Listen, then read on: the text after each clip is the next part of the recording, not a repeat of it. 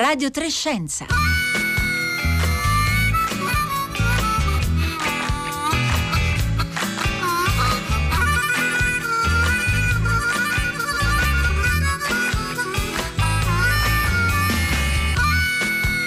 Le 11.30 e 30 secondi in questo istante. Buongiorno da Marco Motta, bentornati all'ascolto di Radio Trescenza. Oggi lunedì 20 gennaio e un nuovo virus, un virus emergente che può provocare nell'uomo gravi malattie respiratorie è stato segnalato per la prima volta a fine dicembre in Cina, nella città eh, di Wuhan e ad oggi, secondo gli ultimi dati comunicati proprio questa mattina dalle autorità cinesi, sono stati registrati circa 200 casi con tre vittime e altri casi sono stati segnalati in altri eh, paesi asiatici, in Thailandia, Giappone e Corea del Sud.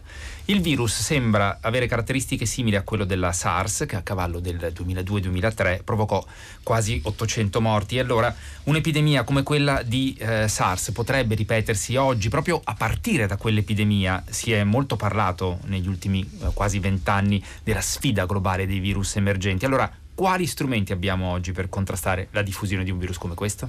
Buongiorno anche da parte di Paolo Conte, queste le domande, aspettiamo ovviamente anche le vostre da rivolgere ai nostri esperti, potete mandarcele come sempre al 335 5634 296 attraverso sms e messaggi di whatsapp oppure attraverso i nostri profili Facebook e Twitter dove siamo presenti come Radio Trescenza col 3 scritto in cifra.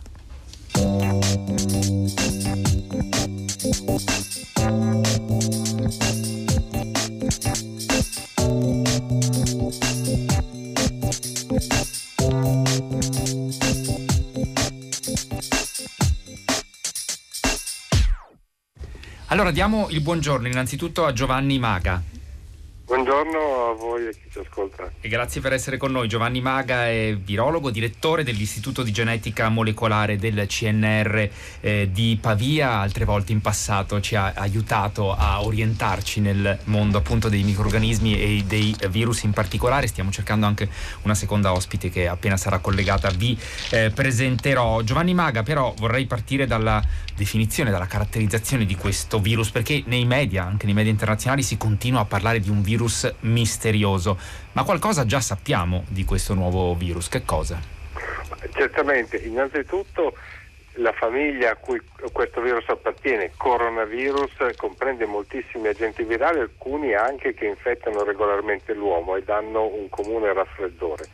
Quindi la novità sta nel fatto che questo è un nuovo ceppo, chiamiamolo così, di coronavirus che al pari di quello della SARS del 2003 o della sindrome respiratoria del Medio Oriente del 2012 ha trovato nell'uomo un nuovo ospite. Per cui noi abbiamo una conoscenza pregressa di questi patogeni, ma è ovvio che un nuovo virus ha sempre delle novità mh, mm, che ci riserva, purtroppo molto spesso poco piacevoli. Di questo nuovo coronavirus noi ad esempio già conosciamo in parte la sequenza genica che quindi ci aiuta a capire da dove viene e quali caratteristiche ha. Ricordiamo innanzitutto, visto che lei la, la ricordava eh, poco fa, eh, perché fu eh, così significativa e, e, importante, anche grave per le conseguenze, eh, l'epidemia di SARS che proprio eh, in Asia, sì, nei paesi asiatici si sviluppò a cavallo tra il 2002 e il 2003?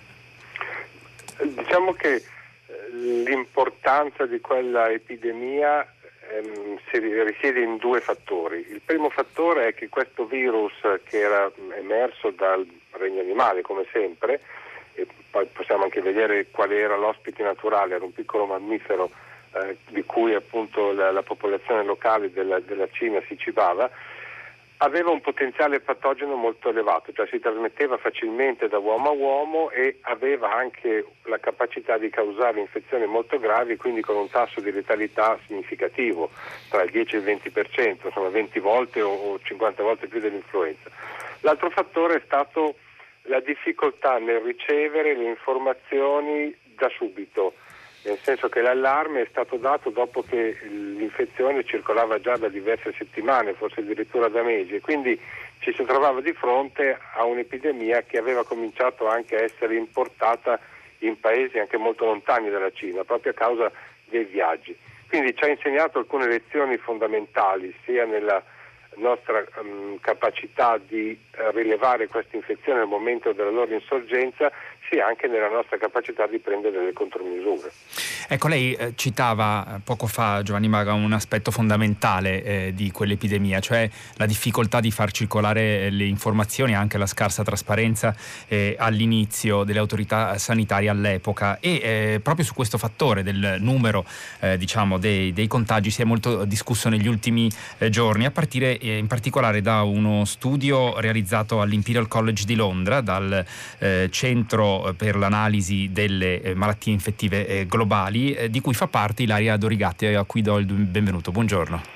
Sì, buongiorno, buongiorno a tutti. Eh, Ilaria Dorigatti appunto è ricercatrice all'Imperial College e eh, lo studio a cui, l'analisi a cui ha preso parte, che è stata pubblicata venerdì, ha avuto una uh, grande risonanza eh, globale, proprio perché ehm, diciamo il, i, i, dati eh, ufficiali fino a venerdì parlavano di qualche decina di eh, contagiati, di cui eh, tre al di fuori della Cina, due in Thailandia e uno in Giappone, e due vittime fino al, registrate fino a quel momento. Voi invece nella vostra analisi eh, facevate una stima, avete fatto una stima che i contagiati potessero essere eh, attorno a 1700. Come mai questa discrepanza di numeri? Come avete fatto voi a fare questa, eh, questa stima, Ilario Dorigatti? Eh, sì, beh, noi abbiamo fatto sostanzialmente un, quello che è un calcolo delle probabilità. Eh, abbiamo sostanzialmente verificato con un ragionamento statistico quanto sia verosimile aver osservato tre casi internazionali con, stando a venerdì, quattro casi osservati nella città di Wuhan dove è partita questa epidemia. E sostanzialmente noi abbiamo messo insieme il numero giornaliero di voli che partono dall'aeroporto internazionale di Wuhan, che sono circa 3.300 al giorno, il bacino d'utenza dell'aeroporto, che sono, abbiamo assunto che siano di 19, 19, milioni di persone, e il numero medio di giorni tra l'infezione e l'ospedalizzazione osservata nei casi esportati eh, di 10 giorni. Abbiamo assunto un periodo di incubazione medio di 5 giorni come quello osservato nella SARS. Ecco, questo, mettendo insieme questi numeri, abbiamo trovato una probabilità di circa 1 sta 600 che una persona infetta nella città di Wuhan viaggi all'estero prima di cercare assistenza medica. Allora questo cosa vuol dire?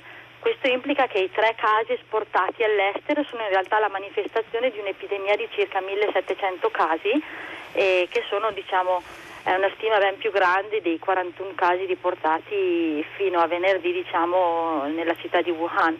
Ecco, questa stima c'è da dire viene con una certa incertezza, ovviamente, viene con un intervallo di confidenza molto ampio che va da 400 a 4.000 e quindi questo vuol dire che noi siamo sicuri diciamo al 95% che questi casi siano tra 400 e 4.000. Eppur con un margine di incertezza insomma c'era un, eh, un ordine di grandezza almeno di, di, di differenza insomma, tra eh, sì. i casi che erano stati eh, ufficialmente registrati. Eh, Ilario Dorgatti, ci sono state reazioni a questa vostra eh, analisi? Beh, c'è stato un grande interesse mediatico sicuramente nelle nostre, nelle nostre stime e dal punto di vista diciamo, di sorveglianza noi sappiamo che la sorveglianza è stata intensificata nella città di Wuhan a partire da venerdì.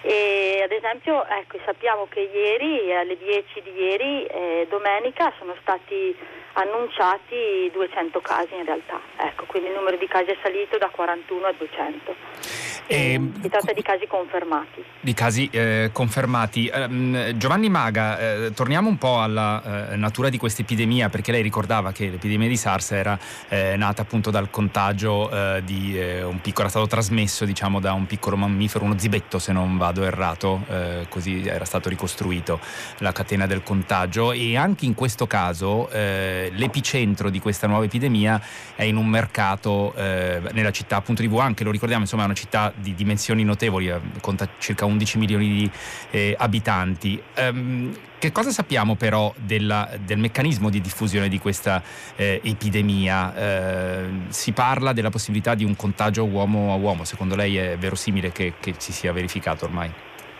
Allora, tutti questi eh, virus emergenti, come vengono definiti, sono delle zoonosi, quindi arrivano all'uomo da altre specie animali e spesso passano per delle specie diciamo, intermedie. Allora, ad esempio la SARS, così come la MERS, probabilmente ha il suo serbatoio in diversi generi di pipistrelli, per cui poi è passato a altri animali, nel caso della SARS questa civetta delle palme, appunto questo piccolo mammifero selvatico, nel caso della MERS ai dromedari e lì si è ulteriormente adattato fino ad arrivare a quello che è il classico moltiplicatore delle infezioni, cioè il mercato, il mercato di animali vivi. Quindi non stupisce che anche in questo caso dire, il, l'epidemia sia diciamo così, esplosa a partire da questo luogo dove c'è un contatto molto stretto tra un gran numero di persone e animali morti o vivi che possono essere a loro volta vettori.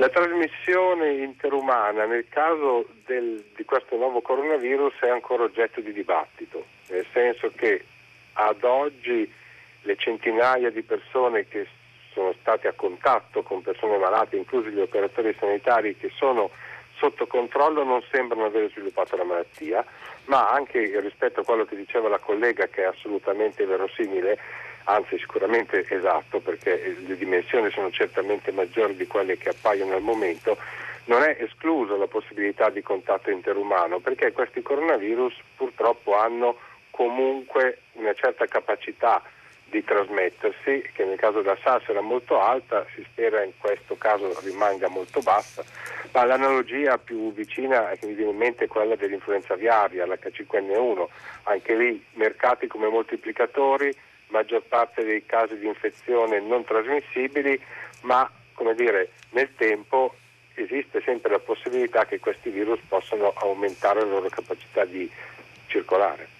Ecco, Ilaria Dorigatti, ehm, appunto ci sono, eh, abbiamo parlato della possibilità, Giovanni Maga diceva appunto della possibilità del, del passaggio, del contagio uomo-uomo. Eh, voi nella vostra analisi eh, sottolineavate che eh, potesse essere verosimile e ieri, se eh, non abbiamo capito male, anche l'Organizzazione Mondiale della Sanità ha detto ci sono evidenze di trasmissione limitata uomo-uomo. Cosa significa questa espressione?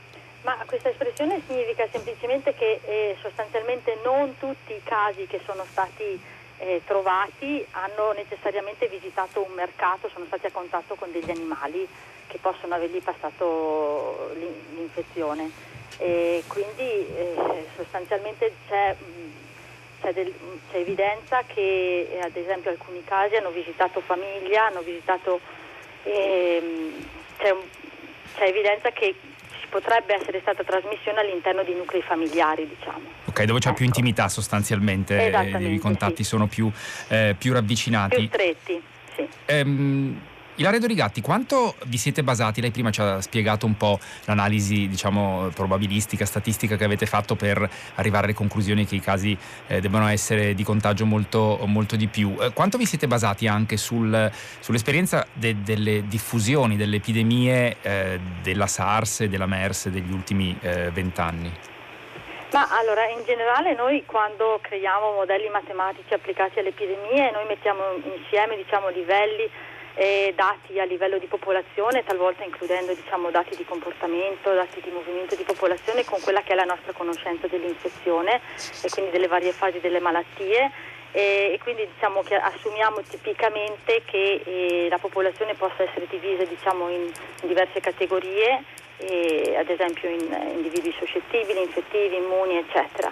E, ehm, e, ehm, quando noi facciamo questo tipo di analisi eh, beh, sicuramente prendiamo diciamo, spunto da eh, malattie simili. E, diciamo in questo caso, eh, quando noi abbiamo fatto i calcoli, eh, l'unica ipotesi che abbiamo preso da malattie, dalla malattia della SARS è il periodo di incubazione, semplicemente perché ad oggi non abbiamo nessuna informazione su qual è il periodo di incubazione di questo nuovo coronavirus. E, ehm, e, questo sarebbe un elemento importante da, da conoscere, eh, diciamo, Ilaria Dorigatti, questo... per avere un'idea di come si potrebbe anche eh, diffondere ulteriormente questa epidemia. Sì, sicuramente questa è una cosa da, da caratterizzare, è una delle tante incognite che abbiamo al momento, sicuramente. Eh. Una delle prime cose da caratterizzare assieme a molte altre. Allora, Giovanni Maga, prima di dare la parola anche ai nostri ascoltatori e alle nostre ascoltatrici, lei prima citava il fatto che tra le cose che già sappiamo di questo eh, nuovo coronavirus, che sembra appunto essere simile alla SARS e alla MERS, eh, c'è appunto il fatto che abbiamo un, una sequenza genetica. Che informazioni possiamo ricavare dalla sequenza genetica, che probabilmente non è ancora completa, ma insomma è già da credo più di una settimana, disponibile eh, alla comunità scientifica per le analisi. Determinare la sequenza dei geni e quindi l'informazione su cui questi virus si basano per infettare è il primo passo fondamentale per capire di che virus si tratta.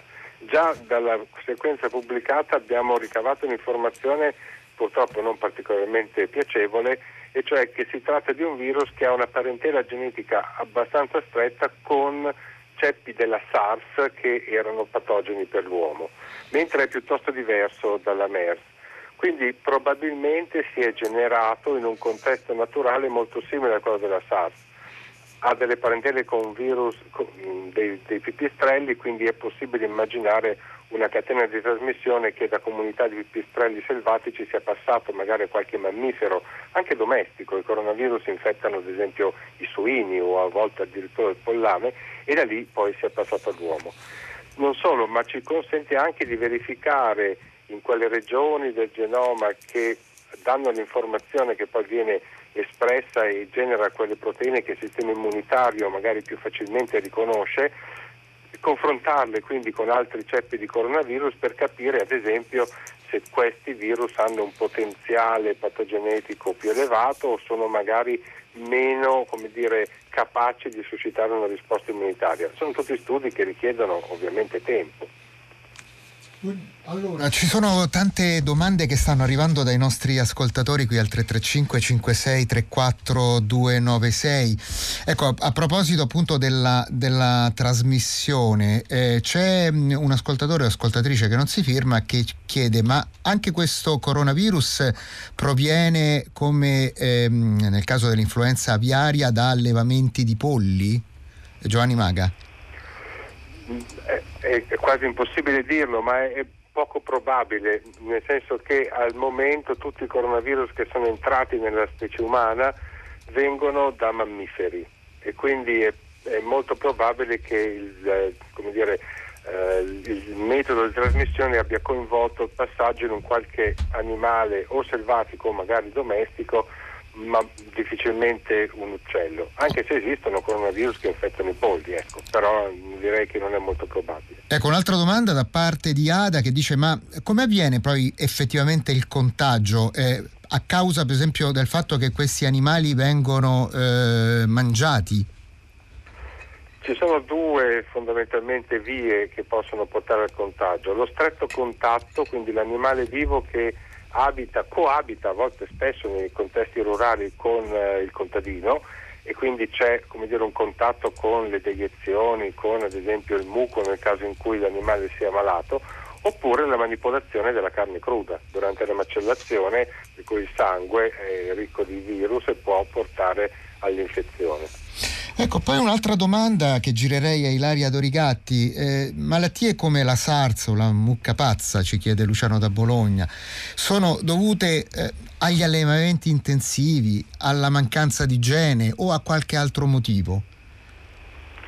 Eh, beh, queste malattie come la SARS, no, eh, queste, come ha detto il mio collega Giovanni, eh, Beh, accadono perché sono, c'è un contatto, c'è un, questo, in, questo un contatto tra uomo e animale e, e, semplicemente essendo a contatto con degli animali che vengono diciamo, anche a, selvatici, questi animali sono a contatto diciamo, con la natura, quindi possono essere a contatto, come diceva prima, con questi pipistrelli che naturalmente eh, potrebbero mh, portare il virus. Eh, per caso, è una questione di probabilità, per caso il virus può eh, passare all'uomo. Diciamo.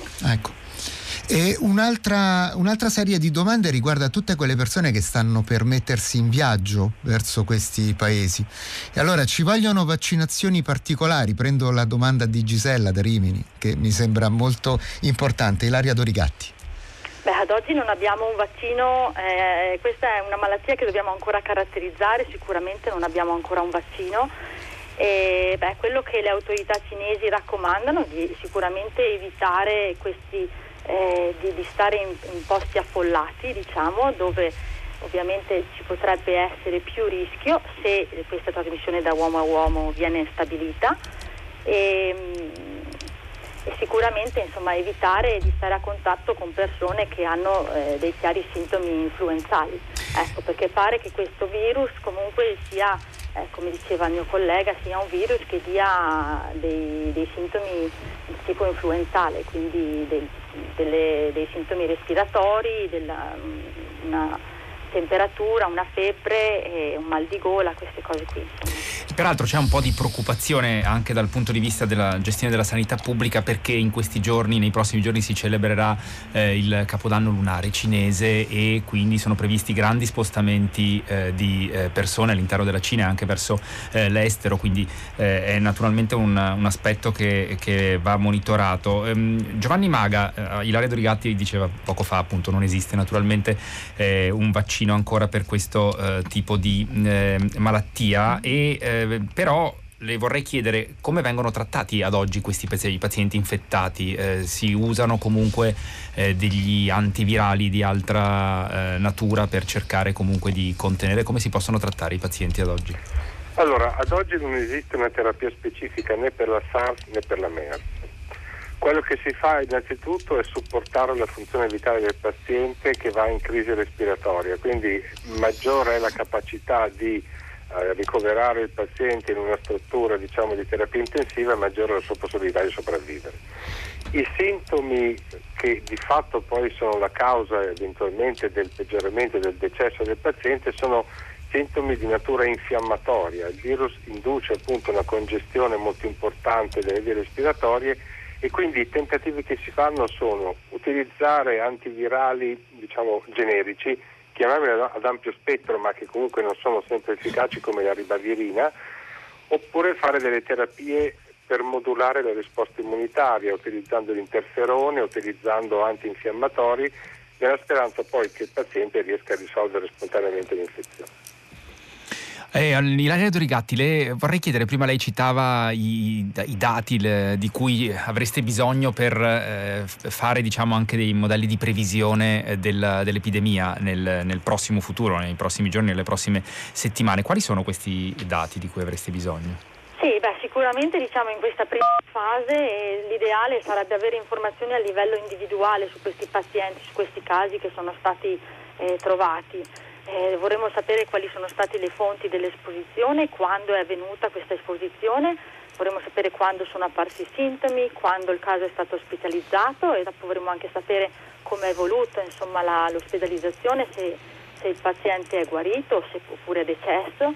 E dopo sarebbe anche molto opportuno se eh, continuiamo ad esplorare questa ipotesi, diciamo che la trasmissione da uomo a uomo sia possibile, tracciare i contatti sostanzialmente, quindi tracciare possibili fonti, eh, possibili persone che sono state a contatto con questo caso e seguire anche loro, diciamo, ecco. Questo cosa ci permette? Questo ci permette innanzitutto di stimare il periodo di incubazione, il periodo di infezione, ovvero il tempo tra successive generazioni di casi e, e dopo eventualmente in un secondo tempo eh, si può lavorare anche con dati aggregati. Ecco. Mettere insieme questi dati a, livello, dati a livello individuale è molto dispendioso e quindi ecco, in un secondo momento si può lavorare anche con dati aggregati come ad esempio il numero settimanale di nuovi casi sospetti o confermati. E, è chiaro che diciamo, più informazione c'è nel dato e più accurato è il dato, più accurati sono i nostri modelli e più possiamo rispondere a domande specifiche e in modo accurato. Ilaria Dorigatti, un'altra domanda da parte di eh, Maria. Voleva sapere in che modo viene diagnosticata questa malattia e come non confonderla con altre patologie simili. Eh, questo, è, questo, è, proprio l, l, il punto difficile diciamo, perché eh, sicuramente beh, ad, oggi sono stati sviluppati dei test per, eh, per appunto eh, trovare diciamo, questo virus nei pazienti uh-huh. e il fatto è che questi test ad oggi eh, vengono somministrati ai casi più gravi, quindi ai casi diciamo, di polmonite o comunque ai casi, di respiratori, casi respiratori eh, ospita- ospitalizzati. E, e quindi ecco, eh, ad oggi diciamo, un, un, caso di questo nuovo coronavirus che sia leggero o comunque che, che presenti dei sintomi poco specifici potrebbe assolutamente venire scambiato per un caso di influenza che tra l'altro è proprio di stagione. Certo. E poi una domanda per eh, Giovanni Maga da parte di Luigi che voleva sapere se i pipistrelli nostrani, quelli che eh, volano in Italia, sono portatori di virus pericolosi per l'uomo. È una domanda a cui non è facile rispondere, nel senso ci sono sicuramente virus, anche coronavirus, che infettano i pipistrelli europei. Ehm, al momento non sono mai stati riportati casi di trasmissione di virus eh, di questo tipo dal pipistrello all'uomo, anche se ad esempio invece si sa che potrebbero portare il virus della rabbia e altre dire, patologie. Per quel che riguarda il coronavirus come la SARS la MERS e questo nuovo, sembra che l'origine sia comunque popolazioni di pipistrelli molto numerose e di generi diversi da quelli che abitano normalmente nelle nostre latitudini. Questo però non esclude che domani dal pipistrello piuttosto che da un altro animale selvatico possa emergere un nuovo virus. È meno facile in Europa perché anche l'ecosistema, le condizioni diciamo, di abitazione, di dire, struttura del, del, territorio non favoriscono grandi concentrazioni di animali selvatici come nelle zone più remote dell'Asia e della Cina.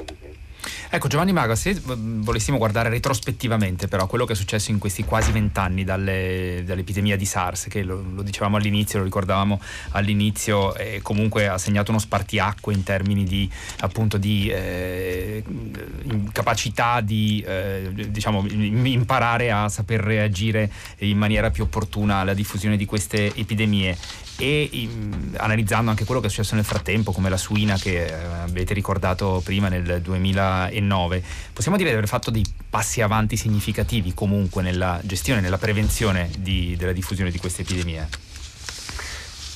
Certamente, ehm, soprattutto perché siamo stati obbligati a confrontarci con diverse emergenze, cioè diverse comparse di nuovi virus non soltanto SARS e MERS, Ebola, l'ultima pandemia di influenza, eh, nuove emergenze di virus come Zika o chikungunya. In altre parole, ormai noi abbiamo ben presente qual è il quadro di azioni da intraprendere sia a livello locale, cioè sul campo, sia a livello internazionale in termini di prevenzione e di reti di sorveglianza e di misure di sicurezza che ci consentono in tempi rapidi di mettere in piedi una risposta che normalmente riesce a limitare dire, i danni. Però tutto dipende dalla gente con cui ci confrontiamo. Fermare una pandemia di influenza è praticamente impossibile per la velocità con cui si trasmette.